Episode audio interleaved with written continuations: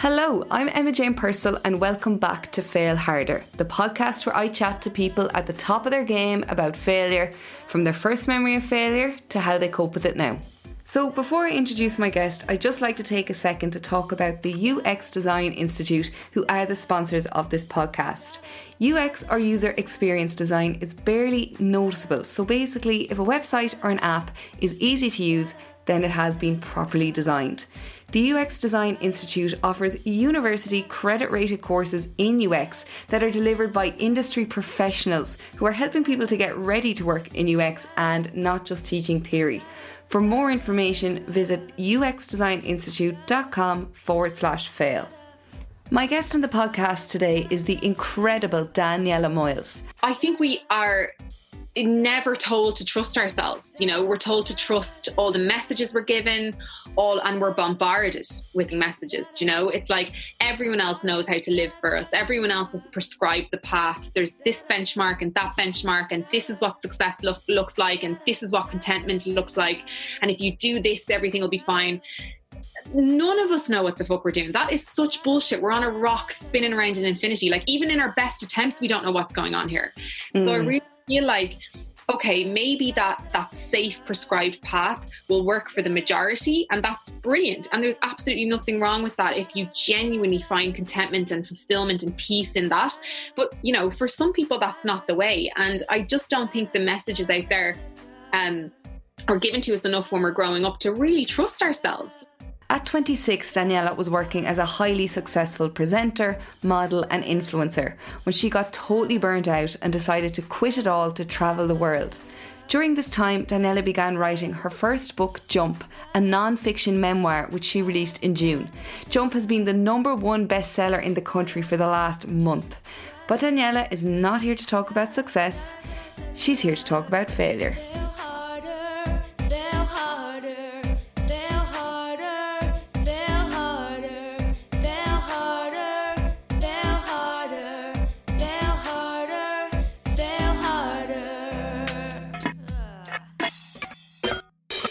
Hi, Daniella.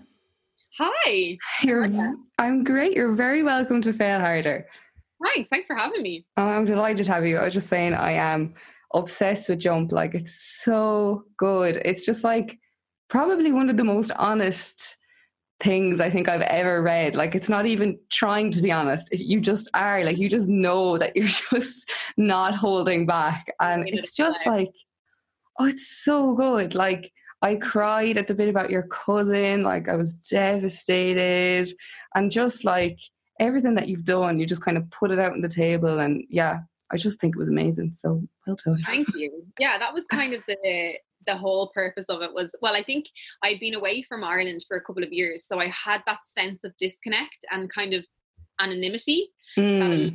that kind of write in a way that i don't think i would have been able to if i was just in the thick of it here because you're kind of shrouded in expectation and judgment and just all of those things that kind of hinder us day to day. So it was probably just a perfect combination of things that allowed it to happen. But also, it kind of felt a bit like nothing without the honesty. It just felt like a a, a, a lovely like a, a lovely guide to a lovely life. Do you know, like mm, yeah.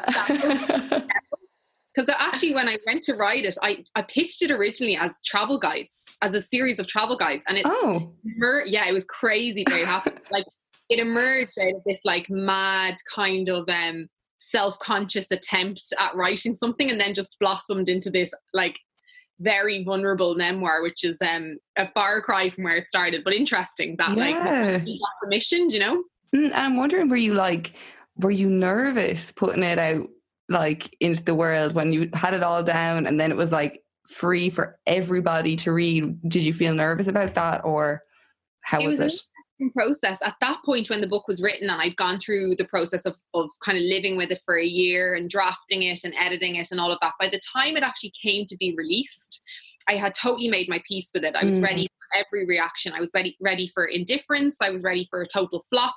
I was ready for negativity. I was ready for everything except for praise, which mm. is I then had to like deal with the discomfort of this kind of book that was getting praised. Um, but actually the the hardest part was writing it. So there would be days where I would sit and write, like, say, a particularly challenging chapter was the one about my dad. Mm. And like that took me months, you know, like I would draft it and I'd have to, I would have to fully lie to myself and go, no one is ever reading that. And I'd have to close mm. down the laptop and maybe walk away for like three days. And then yeah. I come back and go, oh, obviously no one's ever reading that because it's so cringe.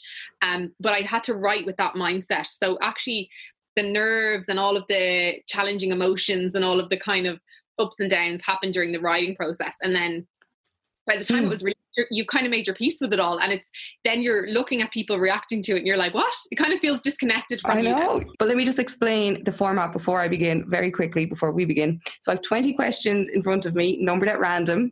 Most are straightforward, however, some are a little unconventional. And in the spirit of failure and trying to assert control over what life might throw at us, you okay. can pick the numbers.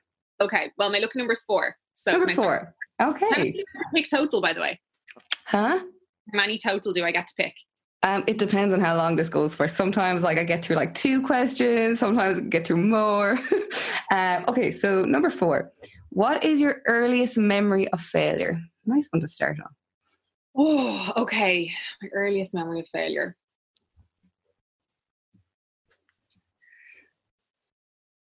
I could go for a really, really early on one when I was like super young that I think is is that I probably internalized as failure when it had nothing to do with me. Mm. Or I could go for one when I was slightly older that was actually my first experience of like truly failing because of my my own mindset. You know, I contributed to the failing. Which would you rather, or both? Oh, I, I kind of option number two. I'm intrigued by option number two. number one is actually in the books. I feel like it's kind of been out there. Like I think I interpreted my mum's sickness as my failing, mm. and I write about that in the book. Um, and that was probably my earliest memory of of not feeling like I had control over things going right. But the second one is a good choice because I think it's more interesting. Mm. Um, when I was in school, I was re- like I was such a brat. Like I was just always in trouble and getting. We had this docket system, and if you got three dockets, you got a suspension. If you got three suspensions, you got a suspension or detentions, and then you got a suspension. Um, and so I applied to fourth year, and I wasn't allowed in on account of being just so unruly. And they were like, "Why would we?" fourth year, you're going to be a nightmare. So I had to go from third to fifth year. And basically, I had to move into a year where I just didn't know any of the girls. Mm. They were older than me. I thought they were really intimidating. Um, I was just rattled. I was really nervous. And there was about 10 of us from third year moving into fifth year and we were all diluted in amongst the class so when you'd walk into a room like school didn't feel familiar anymore and you didn't know your place like I'd always known the girl I'd sit beside. I'd always known the seat I was in or the locker I'd go to. And now everything was all shook up. Mm. And I remember so distinctly the feeling of walking into like probably one of my first English classes of fifth year and sitting down. And already I had this narrative in my head of like, oh God, I shouldn't sit here. I've taken someone's seat. This girl doesn't want to sit beside me. She's like, why are you there? And I'm like telling myself this whole story in my head. So I'm already like sweating just because I've sat down. Um, and halfway through the class, the teacher picks me without like I'm definitely buried at like trying to make as little space as possible. She picks me without any con- contribution on my part to read to read uh, whatever book we were like Macbeth or whatever we were reading that day, right? So my heart is like jumping out of my chest. Like I, I cannot breathe.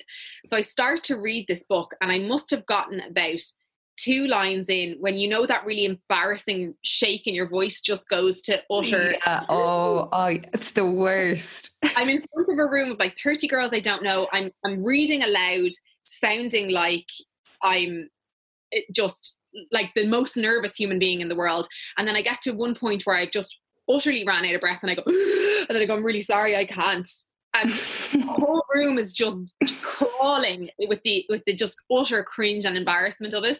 Mm. Um, and that was such it, w- it was such an embarrassing moment for me that I still so I'm like 32 now and I still remember if somebody asks me to like read at their wedding to do like a prayer of the whatever or like I, I still can't do it. In fact reading my audiobook I said to the guy I was like just please don't look at me. Like I really I, I still it's funny I do work on it now and it, and and it's it like only gets me half the time but it was such a triggering failure it felt like such a humiliation like, it still stays with me sometimes even though i was like a presenter and i was on radio yeah, how did you find that on radio then i mean yeah. like having that fear it's funny i think sometimes the things we fear most is the things that we'll end up kind of um decorating ourselves with because i have it i I would be a little bit um like nervy, you know, a, bit, a little bit introverted. Probably like most of us, we're all like a bit introverted, bit extroverted.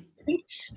Uh, people assume you're probably very extroverted if you worked on TV and radio, but a lot of people I met who worked in media are really introverted and quite shy, and definitely have like a a kind of a, um, a professional persona that they have that's not necessarily them. So i feel like you're you're kind of able to mask it or put it on and it feels like it feels like you're you're overcoming that fear. But when you go back into yourself that fear is still there mm. so it's like mm. an interesting way of like it's kind of like a paradox doesn't really make sense like you're able to MC an event or present on TV or or present a radio show. But it's all very impersonal. It's not necessarily you. When yeah. it comes to like being yourself, I st- I still think it sometimes can get you. You do you do you have any interest in going back into that world at all? I actually wanted to ask you in going back to doing any presenting or anything like that. Um, probably not in the way that I was. Mm. No, no, no, probably like definitely not in the way that I um, I did it for a decade. I don't feel like it's any loss. You know, I feel like yeah. I, I, loved every minute of it. I I feel like no one can take the skills from you that you built during that time, and so I get that question a lot about like leaving your career, but it never felt like leaving to me. Like no one can take that from me. No one can take the the uh, skills I built or the time I spent or the um, accomplishments that you get. You know, doing the job that you get or that you were doing. So I felt really happy with where I'd gotten to with that, and I also felt very like aware of the fact that I was ready to leave and I was okay. I yeah. wanted to honor that as opposed to be afraid of it. So I don't have any, I'm not harboring any like secret desires to go back to that at all. Mm. But again, it, it, would be nice to take that skill set and use it in a new way. Like, yeah. so start a podcast. Exactly. Or like to, you know, maybe eventually uh, present a really useful documentary or something that's um, purposeful and feels progressive. But I don't, mm. going back to like, um, commercial presenting or like you know saying McDonald's making mornings tastier every day of the week. Yeah. Because I actually thought that that was really um, interesting in your book because obviously your career was on such a level, and I thought it was like a really freeing moment when you just kind of you did just like I want to do this traveling thing, I want to go, and and I just thought that like you did it, you followed that instinct, and then it led to like the most incredible life changing thing that you did, basically yeah, I really, really believe in following those threads of intuition and joy. Mm. And even more so if they feel unconventional or like they go against the grain. I tr- like, I just push that agenda probably a little bit too much when it like you, it's not necessary like everyone has to be have the right to make their own choice right yeah but um I just feel like we'll be dead long enough. Do you know, like yeah. every day you're closer. Like how many summers, how many good quality summers do we have left? Like I'm 32. If I get like 40 good quality summers left, ah. how, how, many, how many 40, 40 seasons to do something epic in the summer? Do you know, yeah. so I always, because I think my cousin died when I was young and I got such a, a huge wake up call for how quickly and permanently life is gone. Mm. Um, just it, I remember it like sinking into my cells. Like it was, it was the most profound life change I've ever had, um, and it stayed with me like violently ever since. And it, and it, I, it screams at me all the time. So whenever I feel like I've come to a natural end, I, I try really hard not to not to maintain that attachment for security or for fear because fuck that like you know yeah. i want even if even if i make a choice and it's not the exact outcome i thought there is no right and wrong it's just a different set of outcomes it's just a different road and yeah. in that you can find a way to still make that fun or passionate or exciting and what's definitely not going to be any of those things is what you already know and mm, yeah. and and will always know do you know so i feel like it was really you know, I was always excited about my career up until I wasn't anymore. And yeah. as soon as I wasn't, I was like, that's it done. And it's been you know, I, I'm sure it's a subjective experience for everyone, but it, it really confirmed for me to continue living like that because it wasn't always pretty and it wasn't always easy and it wasn't always nice. But my God, would I change a thing? Never. Like, mm. never. It's, it's such a more exciting, rich, colorful kaleidoscope of a life. And I, I want to go out knowing I did that yeah. rather than, you know, whatever, I won't have a pension. And that's yeah, I thought that. I thought that. I was like, that girl has lived. like, yeah, no, I feel like people have lived much more than me. I'm definitely not like, you know, claiming I've done anything absolutely mad. I haven't at all. Um, I just went for a while. But um, yeah, I, I, I try to live that way. And I think it's a, it's a, for me, it's, it makes me happy. So yeah, yeah. let's move on to the next number because I get so sidetracked. what number would you like? Can I just be like everything go against everything I've just said and be really predictable and boring and say 14 because I just love the number four. Number 14. Okay. this is a spelling question. Ah, yeah. I'm gonna fail at this. Like everybody fails, apart from okay. maybe India Mullen. Anyways, um, okay, spell sacrilegious. S A C or E L I G I O U S. No. I literally just spelled it phonetically. Religious. What did I spell it? It's S A C R I L E G I O U S. Oh, so religious is spelt weird. Yeah, it's R I L E G. Yeah. Tricky word. Tricky, tricky. I, I, should have guessed that you were going to not do something phonetic. yeah, but look, you gave it a good attempt. Right, right. what number would you like next? Um, I've one to twenty. Is it number one? To, uh, one to twenty. Yeah. Okay. Um, why not number one? Let's go for number one. Okay, number one. How do you cope with failure? I think I expect it. I don't. I don't think it. Um, I don't think it's. It's. Uh, I don't think it shocks me, and I don't mm. think. Um, yeah, expect failure. I think it's part and parcel of life. I think life is an is a relentless stream of challenges and failure. Yes. With lots, with lots of you know nice moments in between. You know, I think it's funny. We all, well, it seems that a lot of modern life is about being very comfortable and optimizing comfort. You know, and feeling like there shouldn't be challenges. There should, we're all hard done by when there's challenges or failure.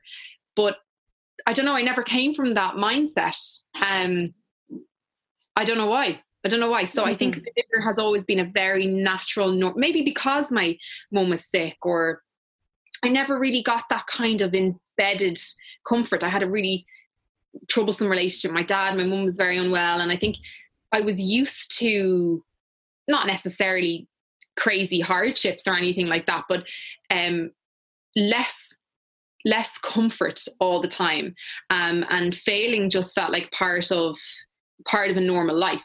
Mm. so that that might have been a gift in a, in a weird way because um, I think it would be really hard to live with a feel of fa- a fear of failure. It's just such an implicit part of the human condition. Like it is inevitable on repeat for your entire lifetime. Absolutely um, yeah. and i think having the skills to cope, the resilience to overcome, the self compassion to forgive yourself. Um, all of those things are so much more important than buffering failure because what a boring life. Like, what a yeah. boring, like, all my best lessons have been from totally fucking up. Like, mm. I would never have, I would be such a shit person if I hadn't messed up because it's the only time when you're going to grow because you'll go, God, I really hurt me or I hurt them.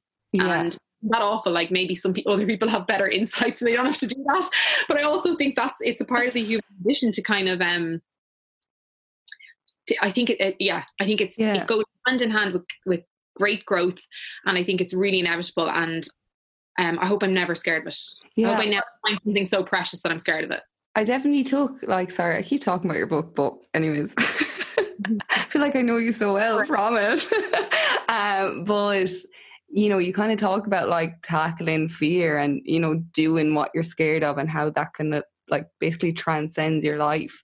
I just thought that that was really um important kind of to read. Like I would say that you know, I'm kind of 50 50 on that. Like, I'll push through fear, but then there's that wall that you're like, oh, no, I don't want to do it because what if, like, you know, I look like an idiot or it doesn't work out or whatever. And you just kind of seem that second half of your book, you just seem to kind of push through that the whole time, which.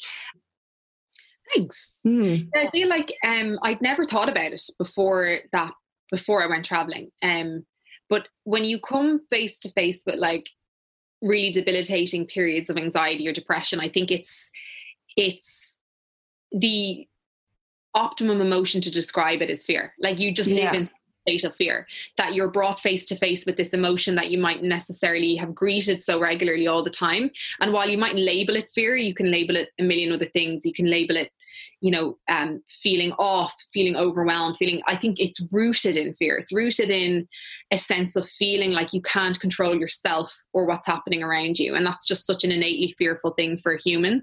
Um, that when i went traveling and i was trying to kind of remedy this myself, it became this really obvious route. Um, now, don't get me wrong, that took me ages to figure out, and I spent months just numbing myself in every possible way Mm. before I kind of realized that that also wasn't going to be the answer. Um, and I started to try like examining fear um, and trying to come face to face with it as often as possible to see how much it limited me. And then I started to get really pissed off about how much it was limiting me. Like, because it was this kind of new way of living. Like, when you're in your normal day to day routine, normal day to day life, you're not necessarily having fearful situations happening all Yeah. the time. You know, you're you're in your routine, and okay, the odd little thing might happen that will peak the heart rate every now and again, but it's it's generally a familiar, safe kind of day to day existence. Whereas when I was traveling, I was greeting fear constantly that it became yeah. obvious that like it was the thing I could, had completely not examined and it was really limiting me all the time and it was limiting me in ways that didn't make sense for instance when I first tried to do a bungee jump I was so scared that I vomited right but Mm. like a couple of days earlier I had done um, a tandem paraglide and so in my head I was like well, is this a fear of heights? Because if it is a fear of heights, why is it applicable to one situation and not the other? Or is this is this a fear of some imaginary story I'm telling myself? And the more I kind of examined it, the more I realized it is always an imaginary story. You're always trying to predict what is on the other side of the thing you're scared of. And it's generally totally wrong. And that's what I kept discovering when I was like knocking on the door of it. Um, and I realized how much it was really limiting my experience of this really short life. And I was just having none of that. yeah. I just don't want to look back and go, this emotion, this like transient emotion that's based in nothing but sometimes total fabrication stories that we tell ourselves is actually limiting the reality of my life. And I was like, Mm. no, no. So um that was really a great unexpected gift from from all of that time. Yeah, like even I, I don't think most people who had, you know, uh, for anyone who hasn't read the book, you went to Thailand when you were much younger and then you got really, really sick from dengue fever, wasn't it? And like super, super unwell. And I would say that most people would just be like, never again. Um, and just I think like pushing that boundary again and, you know, not being afraid um to just go and live your life and uh see what comes out of it is like really something to admire. Like, did you think actually? I wanted to ask you if you got dengue fever again, would you actually die? well, that's kind of what they said to me. Uh, I don't know. So there's four different strains, and so I know lots of people who've had it and didn't have anything like what I had. I got really unlucky. I got a really bad one. Um, so I got dengue hemorrhagic fever, which is where your body starts to hemorrhage. Hmm. Um, that that's the one that can kill you. Um, because you're hemorrhaging and that's not great. Um, now, generally, if you're like young and fit and healthy, your body's usually able able to overcome it. But um, so I had like all my hair fell out afterwards. It was just this systemic, just nightmare for my body. Um, and I don't know. I I never followed up on this statement, but basically I was told like there's not that many studies uh, of people who've had dengue hemorrhagic fever twice because it's just such an assault on like your major organs, like your liver. Yeah. You know, just you don't you don't want to be doing that twice. Um, so when I when I got it, I I didn't really travel for about a decade. Well, I traveled a little bit in Europe, like places that I felt were safe, and I was really really really scared. Would I? I travel to places with dengue all the time now, and I don't think about it because I kind of tell myself, okay, well, if I get it again, maybe I'll get another strain that isn't the hemorrhagic one. I, I feel like, you know, even if I was to get it at all, it's probably not great. I just, yeah. what, like, what do I do? Just lock yourself up in Ireland yeah. just forever and ever and ever. It was just. Most people would. I don't know. I don't know. Like, I don't know. It's really young, you know. I was only like 21. That's a life. Yeah. That's a long life of, yeah. of not going anywhere. Or your friends like, what are you doing? everybody was like, What are you doing? Yeah. Really counterintuitive thing to do at the time because there was just so many factors that made it seem really um, unnecessary. Mm. But again, like as I said, it's like following that little spark of intuition. It's it's I think we are never told to trust ourselves you know we're told to trust all the messages we're given all and we're bombarded with fucking messages you know it's like everyone else knows how to live for us everyone else has prescribed the path there's this benchmark and that benchmark and this is what success look, looks like and this is what contentment looks like and if you do this everything will be fine none of us know what the fuck we're doing. That is such bullshit. We're on a rock spinning around in infinity. Like even in our best attempts, we don't know what's going on here. Mm. So I mm. really feel like okay maybe that that safe prescribed path will work for the majority and that's brilliant. And there's absolutely nothing wrong with that if you genuinely find contentment and fulfillment and peace in that. But you know for some people that's not the way. And i just don't think the messages out there um are given to us enough when we're growing up to really trust ourselves. Like yeah. we have we have millennia of wisdom in our bodies. Like evolution is a powerful thing. Um and we all come with our own internal roadmaps and our own internal um, frameworks and our own like unique script. And isn't that the whole point of being here? So, like, I try to just listen to those threads of intuition and especially if they feel like joy especially mm. if they feel like even potential joy like yeah i don't know you can always go back you can always default back to the thing that's been prescribed yeah. like that's You're there so right. that's yeah. Does it um, make, does you, do you still get little kind of, would you get kind of bouts of doubt in that though? Or like anxiety of, oh shit, maybe I should be doing what other people are doing? Or would you say now in your life, are you at a place where you are totally comfortable with your own path? God, can anyone say that? Um, I don't. Yeah, like imagine I said. So true. crazy. No, I, I don't believe in that kind of like even dogma language. You know, like mm-hmm. I have no one has it figured out, nobody. But what I do think I've cultivated is a very healthy relationship with anxiety and and uh, a fairly directive self awareness. So when I get anxiety now, I, I use it kind of like a marker. Like I'll take a step back and take a breath, and I won't spiral down the kind of um, attempts to get out of the discomfort of it or to resist it. I'll just sit with it and be like, well, where is this coming from? And try and maybe figure. Sometimes I just drank too much coffee. Sometimes it's as simple as that. Mm. Other times it's like, oh, wait, I am actually a little bit uncomfortable in this situation, or people are gossiping and it's just not my vibe. And I'll just listen to myself and just pull away from it. Um, but I, I don't have anything figured out. But what I do mm. think I have is a is a, a, a, much stronger sense of self-awareness a much better mind-body connection so like i can uh, the feelings that i feel will direct my mind and like and vice versa um, which i think was totally connect, uh, disconnected before and probably has to be to get to such a debilitating point with anxiety because if you had that connection you'd probably catch it a little earlier mm. rather than mm.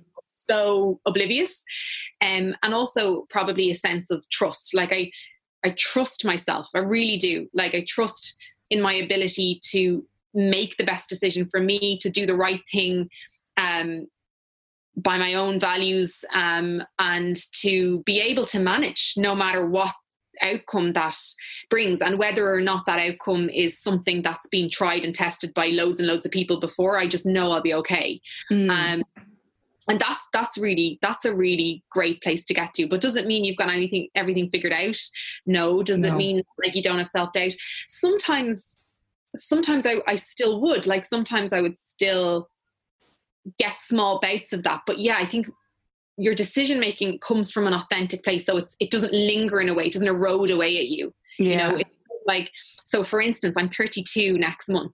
Um, and it just came to me like ding in the last uh, like year that like I really would love to have a family. Yeah. And I, I'm probably a little bit later to that than some of my friends. Now, does that like cripple me or make me feel like, oh, I need to change everything I'm doing. No, but you know, I, I, I would, because of that self awareness, I might make slightly altered decisions now to lead me to that path, you know, or to, mm. to, to incorporate that desire into my future, you know? Yeah. Do you make, sorry, that was weird sound. Uh, do do you make long term plans now for yourself? Like, would you say like this is where I want to be? Like, this is what I want to be doing in ten years' time, or are you more kind of short term? Um, I definitely am in the middle. Mm. So I feel like five years time. yeah, five. Um, all planning is, I mean, like it's it's total imagination, right? Like none of us have any control over what's going to happen, and, so and any sense that we do is just a total illusion, and that's you know that really works sometimes but when when it's then upended it's just really i think disconcerting um, and you know it can it can be a real struggle. So i i think i try to make assertive action in the direction that i'd like to go without attaching to an outcome yeah. so I, I'll plan, but in a vague way. So, like, say, you know, I, I went back to college because I knew I wanted to start moving my career in a certain direction, but I'm not bound to the outcome and it's not rigid at all. Um, or say I'll start to think, well, I'd love to start thinking about having a family and I'll start to maybe date a little bit more with that in mind and be like be less drawn to the fuck boys. Yeah. I'll be more aware of the red flag. A good stable man. like, you know, I'll be like looking for a guy with a bit of road frontage, you know, like Yeah, absolutely. like, it just kind of alters the um so I'm not attached or bound to the outcome is what I try to think, you know, I, I, yeah. I, it's not rigid. So, but I would just start making assertive actions in those directions without without being bound to that outcome. And I think sometimes that's where a lot of suffering can come from is when you um, put all your eggs or expectations into this imagined future that then doesn't manifest and it can be um, it can be difficult to kind of accept that. Yeah, but it's only imaginary anyway, you know? Yeah, expectations versus reality. Like i am the the queen of making plans and expectations and then when they don't work out exactly how as i how i want i'm like oh devastated. And i'm like really have to push myself to like not make these plans and build these scenarios up in my head because like even for example 2020 like all of the things that like anybody on the planet had planned is just like gone to absolute shit. Like i'm currently back in tipperary and i moved to london in january. It's like what is life? Like the biggest um it's been equal parts so horrendous so tragic and so enlightening. Like there's been so much lessons I'd say globally learned this year. Um, I, everyone had no choice but to surrender, to surrender control, to surrender to like just the most unexpected life upheaval that like we we none of us have seen anything like this in a lifetime. you know, mm. and um and hopefully we never will again. But um, I think there was a huge amount of learning to be to be taken from yeah from this whole thing. Um, I personally loved it. Like, loved the change of pace, loved the permission to really slow down. And I think in Ireland, um, it was managed quite well as the on on the whole. Yeah. Uh, while there was, you know, there was definitely our fair share of witnessing some tragic events during the pandemic. I think we managed to kind of navigate it in a way that kept you know our number is relatively manageable and our experience of it relative to the rest of the world quite um what's the word i'm looking for a bit less traumatic yeah i think we were just we were sheltered a little bit a from little what bit. it could have been mm. and so is kind of like a lesson in sitting with yourself more than anything or just slowing down or stopping or reevaluating the way the ways we normally live and those types of things rather than dealing with you know uh, um, just loads and loads of people around us being ill I, I certainly didn't experience that i don't know if you yeah. did you know it was just a very different experience here i think um, and i really i enjoyed a lot of what i gained from it which sounds mad oh. like a to say. I would say I would say nearly everybody, nearly everybody, not everybody though, would have a lot a lot of positives that they would take out of the time and just even just being like a young person um just the way we've kind of grown up to like chase career chase this chase that and then it's all just like no we can't do that for a while and everything is so uncertain for everybody and it has it has just forced us like really forced us to just slow down and like and just stop the rat race a bit and i think that that's been like really important for young people to have that kind of experience of being at home and I don't know, being out in the garden and making banana bread or whatever it is that people are doing. It's been, yeah, it's been an important time for that, I think. Yeah, definitely. Mm. Definitely. I, I feel like I gained a lot of um intro like introspective time and a lot of perspective and just t- a time I know I look back on and treasure like even just spending oh, yeah. time with family in a way that I just hadn't done in years. Like I remember getting to ask my dad. I looked up. I had just so much time in my hands. I looked up these forty questions you should ask your parents before they die. Very morbid. Loved it. Went out into the garden and sat with my dad while he was gardening, and it was one of the most moving and endearing moments I've had at my dad in like I, I couldn't believe I know this man 31 years and I know I there was so much to learn mm. and it was mm. lovely to get to know him in that way and I would never have had that without this pandemic. Never. Yeah. no you know? so true I know. I'll treasure that moment like forever. Mm. right well we move on to the next number because I'm conscious that you don't have that much time. Oh, what number would you like? Because I've gone for both fours and I've gone for one I'm going to go for 20 number 20 okay. What part of failure is impossible to put a positive spin on? Oh, that's a re- I find that so tough because I would really pride myself on being a glass half full person. Mm. Is there that, and, that kind of moment though, you know, of there's just it's just too shit. you know, it's just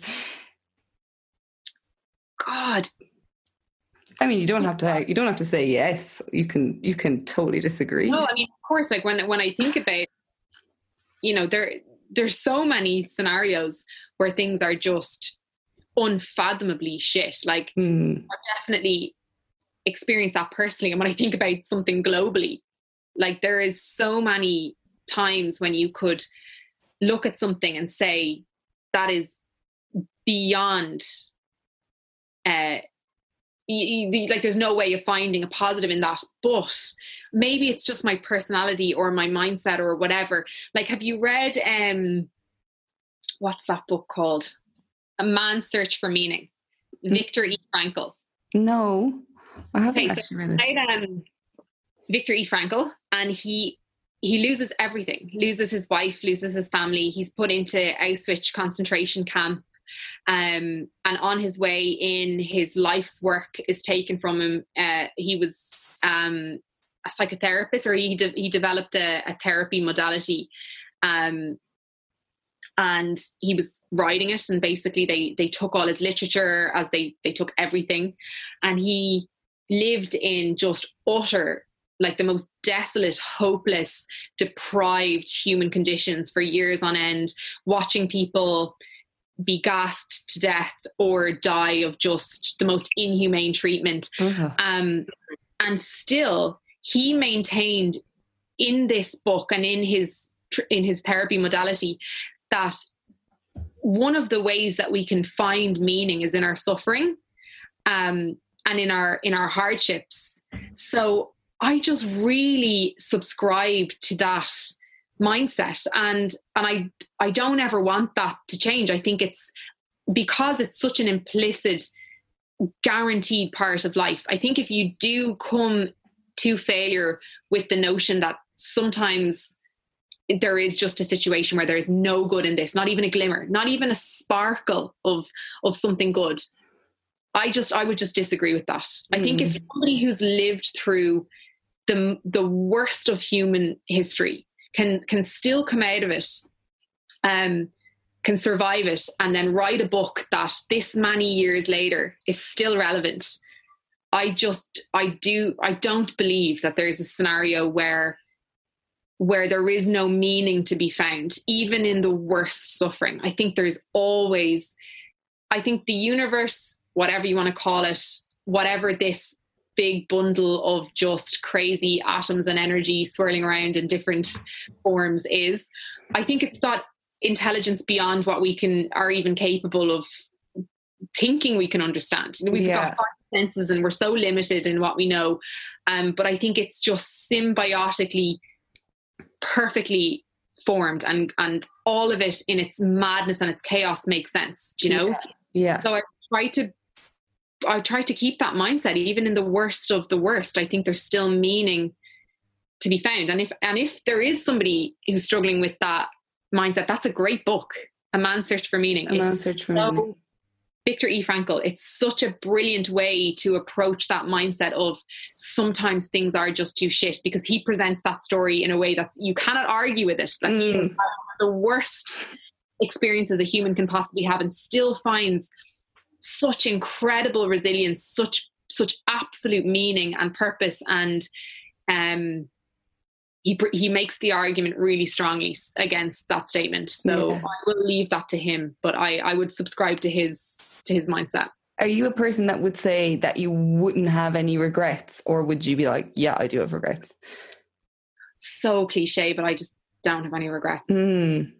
Um, of course, like hindsight's a wonderful thing, isn't it? Like you can look back on certain scenarios and wish that you had perhaps handled it differently or behaved differently, but you can't know what you don't know. Yeah, you know, so true. You were your best at that time with what you knew, and even if your best wasn't good enough, it was still your best. Um, and I can live with that. I can definitely live with that. I, I would be afraid to change a thing because I would hate to be anywhere else other than where I am right yeah. now. Are you very content where you are now in your life, would you say? I, I think I'd be content no matter where I was. It's mm. a mindset thing. It's it's it's definitely a mindset thing. Like I I'm in my parents' house. I don't have anything in particular sorted out. I don't have any flashy stuff. I'm not doing anything more than the average. It's just I think um over the last number of years I've put a huge amount of work personally and um academically into uh, cultivating a really resilient and positive mindset. And and i think it's it's in here what matters not outside. So i think it's it's nothing to do with where i am. It's to do with mindset. Yeah. um so yeah I, I i'm i'm very content and happy and and all of those things but i think i would be anywhere. And i just want to add to that while we while we're on that. Yes you, you know like years ago when smoking was really trendy and cool and everyone was promoting smoking and mm. exercise was not a commonplace thing. And somebody exercising was like a really strange person. It was like not what society at large didn't go to the gym. I have a feeling that like the way that we nowadays train our bodies and that we know that we should eat healthy and train our bodies i think the next generation or our kids' kids, they'll train their mind in a way that none of us do right now. I think there'll be mind training in the same way that there's body training, and they'll look back at us and be like, oh my God, they didn't train their mind. Sure, all you have is your mm. mind to live. And so I think we should all train our mind.